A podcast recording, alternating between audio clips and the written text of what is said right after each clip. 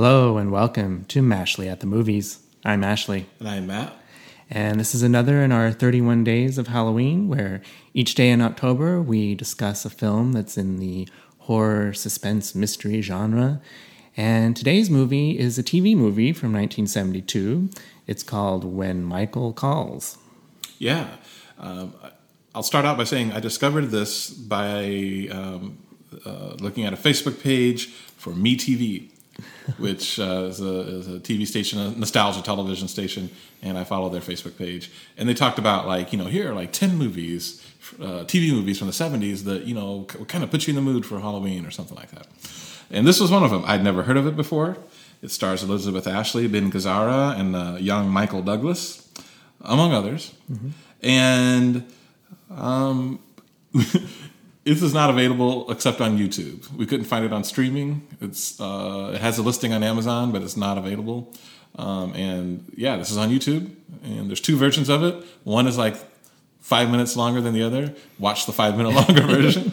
Um, so yeah, th- this is a, a, sort of in the thriller suspense genre.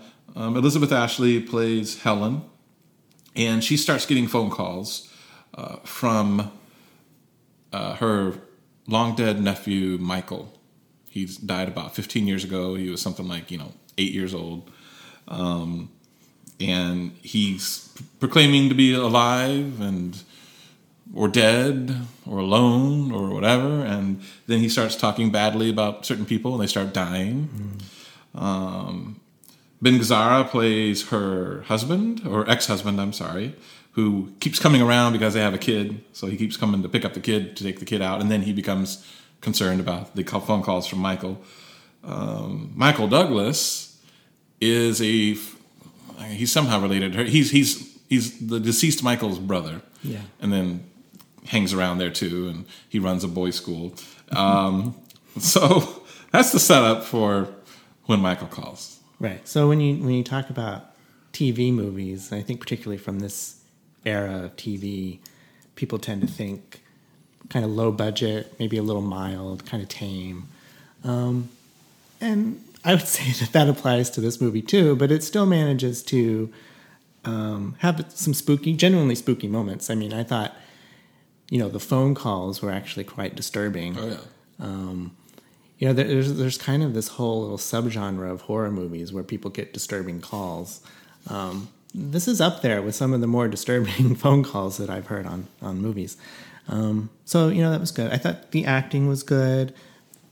You know, there's a bit of a mystery here. You don't know if it's uh, supernatural or if it's grounded in reality. These these calls, so you're you're always wondering what's really going on. And I don't know the you know the final resolution is um, perhaps not surprising. Um, you know, the, the movie does though lead you down certain paths. There's a lot of red herrings, like any good mystery. Um, I was certainly intrigued by the whole thing and not bored, and um, yeah, I, I, I, rather rather enjoyed it and would definitely recommend it. Mm-hmm. Um, I don't know. What do you think? It kept me guessing. I will say. Yeah. Um, it wasn't until toward the toward the climax that I started kind of putting two and two together, and I was like, "Oh, okay, I think I see what's happening now." Um, but yeah, it it does have good actors in it. Um, you know, Al Waxman is in this. I remember him from Cagney and Lacey back in the day, and uh, he plays another police officer in this movie. Uh, but yeah, the, the, the acting is, is is is all around good, and it is it does have. Um, I don't know if I'd say it has atmosphere, but it has some good moments. Yeah, you know, I agree with you about the phone calls, um, and there's a couple scenes that take place at night that um, I don't know if we were watching a remastered, really nice looking version of it, it might work better. But you know, the version, we were watching this cheapo YouTube copy, which you know didn't the nighttime scenes were kind of messed up. But yeah. you know, you could tell what they were going for, and it and it and uh, so those were fairly effective. Yeah. Um, and yeah, so no, I, I, I thought this was you know it kept my interest and it, you know kept me guessing and and uh, yeah, I thought it was good. Well, it's apparently set around Halloween, so there's a little bit of Halloween atmosphere to it in the form of some jack o' lanterns. And the school has a Halloween, Halloween festival party, complete with a quote unquote spook house. Spook house, yes. Um, yeah, I, I don't know that it has.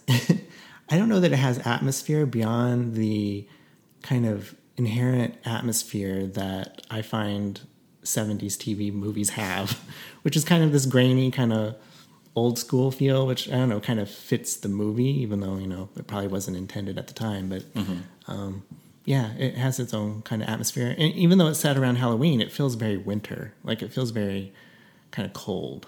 The, the scenes out, the scenes that they have outside feels more like winter. Um, yeah, I was again, you know, the, the casting was good, the performances were good. I was confused about initially confused about the relationship between Elizabeth Ashley's character and Michael Douglas's character because he he's the brother of her dead nephew, so he's also her nephew, but she doesn't seem old enough to be his aunt, if you know what Oh, I but mean. that happens all the time. I know it happens all the time, but when it's in a movie and it's not clear, it can be a little confusing. Well, I will say I was confused initially about the relationship. I thought he was her new boyfriend. I did too. So, uh, you know, yeah, there's a couple scenes early on where uh, sh- they're just kind of having, as you find out later on, I guess, aunt and nephew bonding. You know, this, you know, and, and earlier on though, I'm like, oh, you know, they're they're, they're in a relationship. Yeah, I don't know what the age difference was, but they seem to be very similar in age. Um, so it was just kind of unusual. Yeah. So, what do you give it out of ten? I'm going to give it a 6.5.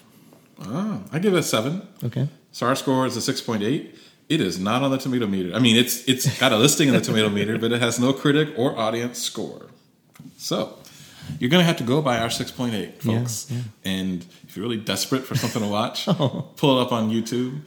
And again, we so I said earlier, watch the longer version, the one that's like longer by five minutes. That's because I don't know. I had so when I had to choose, I chose the shorter one because I thought the longer one, you know. So here's the thing: sometimes folks put stuff on YouTube when they're not supposed to, and in order to kind of I don't know how, but they get around some sort of copyright thing by extending it, mm. like so you can watch it and it feels like a little slowed down or something. So, but we're watching the shorter version, and I'm like, well, this doesn't seem slowed down at all. This seems like a regularly paced thing, you know. Mm-hmm. And then we get to like right to the climax. Things are going down, and it just stops. It's it's over. Right. I'm like, oh no. So we quickly go over to the longer one and get fast forward to the to the climax, and then we are able to watch the rest of the, Yes. the movie. So yes. Uh, anyway, when Michael calls, When Michael calls. six point eight from us. Thanks for listening. Thanks.